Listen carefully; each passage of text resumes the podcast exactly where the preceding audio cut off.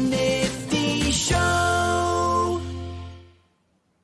Welcome to the Nifty Show, the world's first NFT podcast. I am your solo host for the time being, Riles, and I'm here, surprise, surprise, to talk about games and Web3. Obviously, we- we are all putting forward so much effort trying to figure out how to bring adoption and Web3 based benefits to gamers across the world. It's such a massive industry that is just waiting to experience the true ownership and the technological benefits of blockchain and Web3 and NFTs as a whole. And today we're going to be discussing a very ambitious project by a very long running uh, game publishing company. I have here with me the VP of product for Kongregate. How are you doing today, George? Hi, Riles. Uh, doing good. Thank you for having me here today. Yeah. So tell me how Kongregate. Well, well, first off, you know, let's let's catch up our audience because I know what Kongregate is. A lot of our listeners and viewers probably do not. Sure. So, Kongregate is a 16 year old uh, video game company that it started as a portal for browser games, right? Uh, back in 2006. Uh, then, you know, where indie developers could kind of put their games up in the web and the user base, the community was able to play those games and, you know, the, the developers will get some rewards depending on how well the games did, right? Then Kongregate transitioned into the mobile world, right, with the bringing of the iPhone, the app stores, etc. Uh, and we started to publish some of those games and helping out those developers to put those games in the in mobile, right? And you know, in those times we developed things such as Adventure Capitalist, Adventure Communist, which are like, you know, kind of genre defining games in, in the idle space, for example. Uh, we developed Animation Throwdown, right? Published things like that. Bit Heroes, Battle Hand, uh, you know, very interesting mix between idle games and card games and RPGs. And the last five years, the company kind of transitioned uh, to do its own games. Right before we were publishing other people's games, now we are making our our own. And in the last two years, we started to, you know, play a little bit with uh, blockchain. Uh, so few people know, but uh, we actually had a game with NFTs more than a year ago. Uh, and you know, where basically every account that was created was a wallet. Uh, that was kind of a partnership that we did with Forte, um, kind of an experiment, right? And it went so well that we decided to really jump into this uh, in 2022 with uh, two big projects. One is the Bitverse, which is the one that I'm I'm leading currently, and the other one is um, a revamp of our platform. Uh, you know, we want to kind of update our Web two platform and make it part of web of the Web three world. Kind of try to play that role of okay, let's bring developers uh, that want to do Web three games into a common place so people can can go and play those there, and we can help them out. But today we're here to talk about Bitverse. Yeah, so so to to translate some of that, when, when you hear the word Kongregate, just think enormous, long running browser gaming presence uh, tons of game publishing, huge for indie development as a whole. Um, I, I'm I'm personally a fan. I've been a fan for a long time, uh, but now now that you're you're taking this much larger step into Web three and NFTs, can, can you talk about what the key concept behind Bitverse is? What makes this different from the other Web three games that we've been seeing? So I think um, there's there's a lot of differentiating factors between us and, and other games, right? First and foremost, you mentioned it. We have Kongregate behind this, right? So it's a project that it's funded, right? We we made the pitch at the at the end of 2021 to our executive team, and we got the kind of thumbs up to go with this for two or three years, right? So we have the means to to build it without having to raise any any extra capital. Uh, so that's one thing. Second thing is that we're trying to do this uh, thinking about it more from the standpoint of you know game first right uh, so we're more about okay let's build the games and let's make sure that we make this fun first and then you know we we think about all the the play to own play to earn components uh, we, we bring those over a little bit later, right? So that's why, for example, we're starting with NFT Heroes, right? That's the first NFT that we are uh, putting for sale. Uh, we have 2005 a collection of 2,500 uh, going out tomorrow, and uh, you know the idea is that that hero that you're going to bring to the Bitverse, that NFT hero, is going to be interoperable between all the games of the Bitverse because we're creating a metaverse of games, right?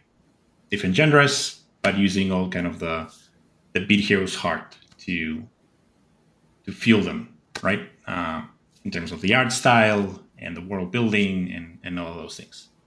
So we're making a play on, you know, interoperability and having a fun and good experience, right? Uh, from that standpoint, also, three of those games are going to be playable this year, right? We have the original Bit Heroes game, which was launched in 2016. Um, we are retrofitting that game, and then we're launching launching Arena, which is a battle royale type of game. So think of Fortnite, think of Brawl Stars on mobile, right? And then afterwards, we're going to be launching Bit Heroes Runner, which is more like a Super Mario where you know your character doesn't stop running and you have to have like you know gigantic reflexes to dodge and kill your your enemies. Um, so those three games are coming up this year. Uh, I, I think that. Sorry. I, I I think that Mr. George Ezquerra is being a little bit humble in, in, the presentation of this because this is some historical stuff. And uh, listeners and viewers that are familiar with who I am are going to recognize the vision that he's putting forward, where you can take a single NFT into multiple games because that's never been able to happen before. Uh, that's something that that I've been working on personally in a, in a similar project, but I, I don't see it as being in competition. And one of the reasons why this project caught my eye is because I, I really want to see this happen.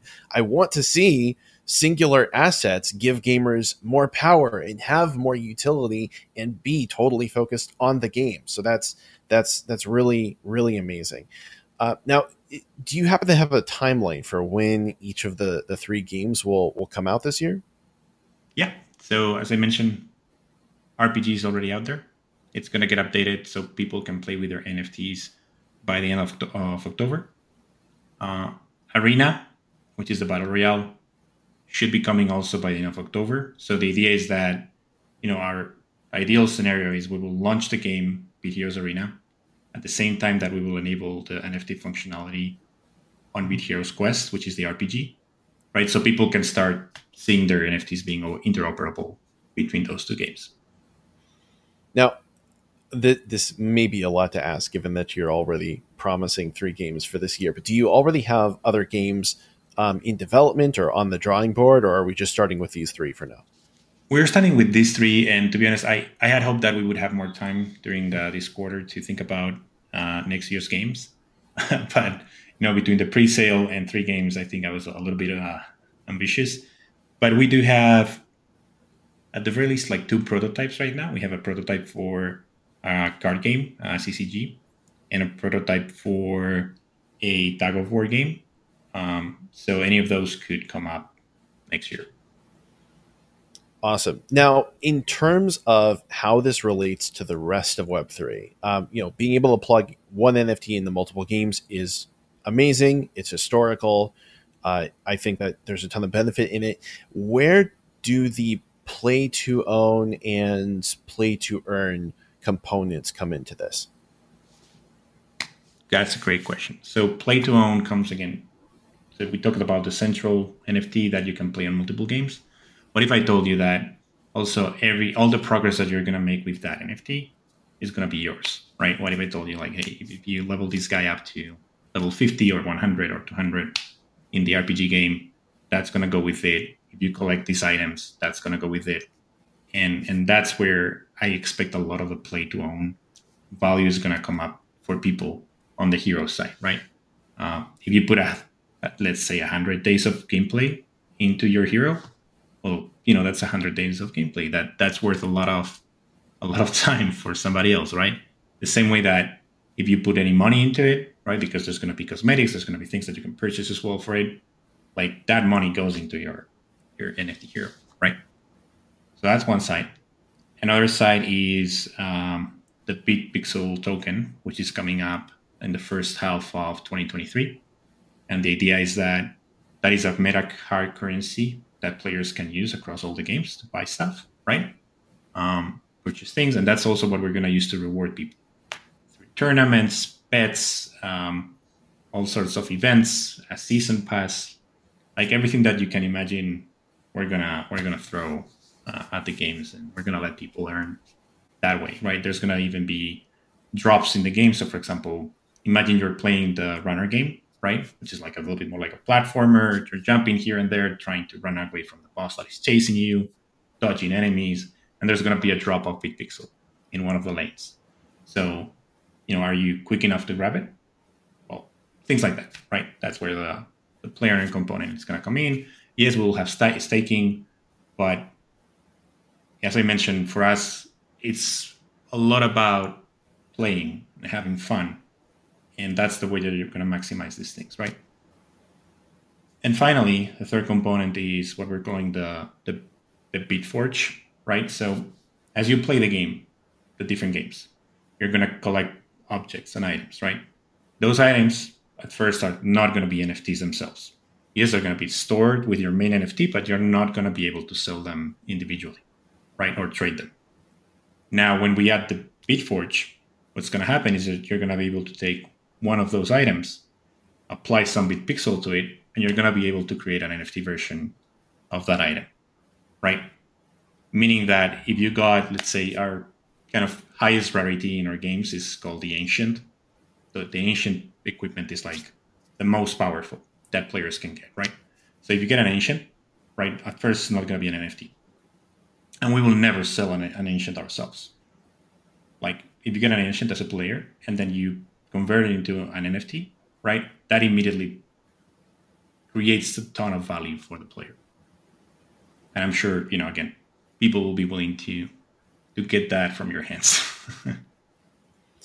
now, I I did a little bit of exploring. I checked out the the pre-sale that you launched for the uh, the hero portal reservations, where people could reserve to to purchase a hero, and the price point on those got pretty darn high. I, I think it went up to to over a thousand uh, USD.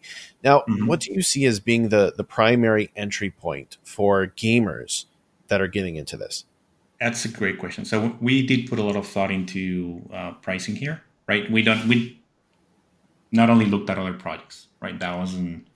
Yeah, it was good to know what other projects were doing, but that wasn't the main uh, factor when when it came down to pricing. For us, what we tried to do is to offer something to almost every type of user that we could imagine, right? So if you're a if you're just a player, you're, you're mostly interested in I want to own my NFT, I want to get access to the the display touring features, and I want to get access to the interoperability, right? So progress interoperability and and and features like just go for the common portal, right? That's going to give you a common character for 99 bucks and that should be really good in order to enjoy all the the universe. Not only this year with three games, but you know with the other five or seven that we will end up having in a couple of years.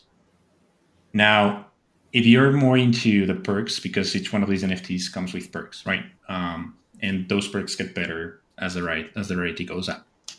So if you're interested, for example, interested, for example, in playing uh, the RPG, right? Uh, getting a rare is a great idea because it has a perk that basically boosts your progression by 50%.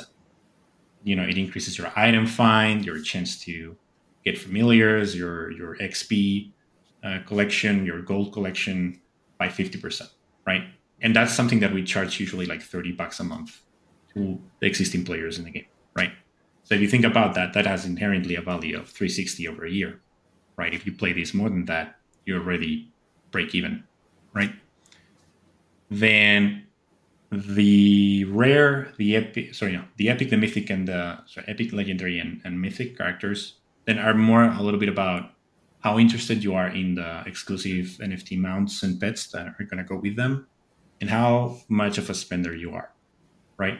Uh, because in our games, again, as I mentioned, you can spend for things, and another differentiating factor is that we are using hybrid models. So that means that we are mixing free to play with uh, play to own with to. Like we're putting all together in the back, right?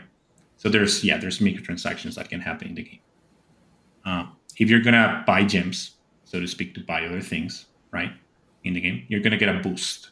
If you have a, let's say, if you have a mythic character, you get a 25% uh, extra on top of anything you spend, right?